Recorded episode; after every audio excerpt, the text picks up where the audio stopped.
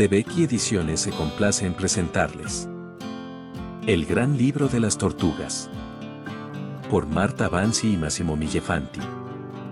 La palabra tortuga deriva del término griego tartaruchos, con el cual se denominaba a las viviendas de los tártaros, y la palabra tartaruchum, del latín, que significa demonio. Por este motivo, durante muchos siglos las tortugas fueron consideradas la encarnación de espíritus malignos y negativos. Las tortugas, o chelonios, pertenecen a la clase de los reptiles, una de las 5 clases, junto a los peces, los anfibios, las aves y los mamíferos, de vertebrados. Los primeros reptiles evolucionaron a partir de los anfibios, que, a su vez, dieron lugar a las aves y los mamíferos. Las tortugas, únicos reptiles dotados de caparazón, pertenecen a la subclase Anapsida, que a su vez contiene un solo orden existente en la actualidad, el de los chelonios o chelonia. Son considerados los reptiles vivos más antiguos, aparecieron en la Tierra hace 200 millones de años, antes que los saurios, las serpientes y los cocodrilos.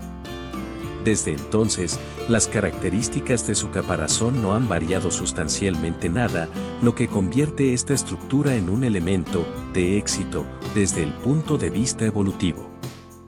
El caparazón no es lo único que ha permanecido invariable. Las tortugas que conocemos hoy no han experimentado ningún cambio esencial respecto a las primitivas y han conseguido incluso superar los acontecimientos catastróficos que hace 65 millones de años provocaron la extinción de los dinosaurios y de muchísimas otras especies.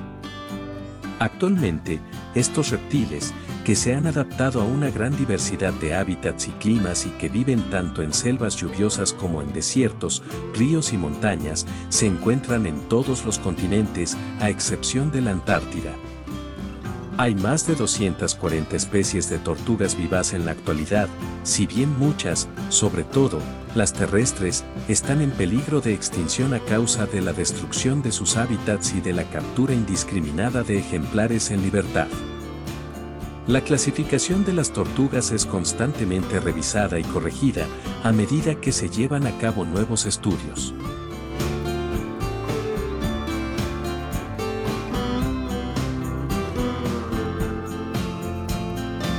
Si desea conocer más sobre la historia del El gran libro de las tortugas, puede encontrar el libro en la presente plataforma.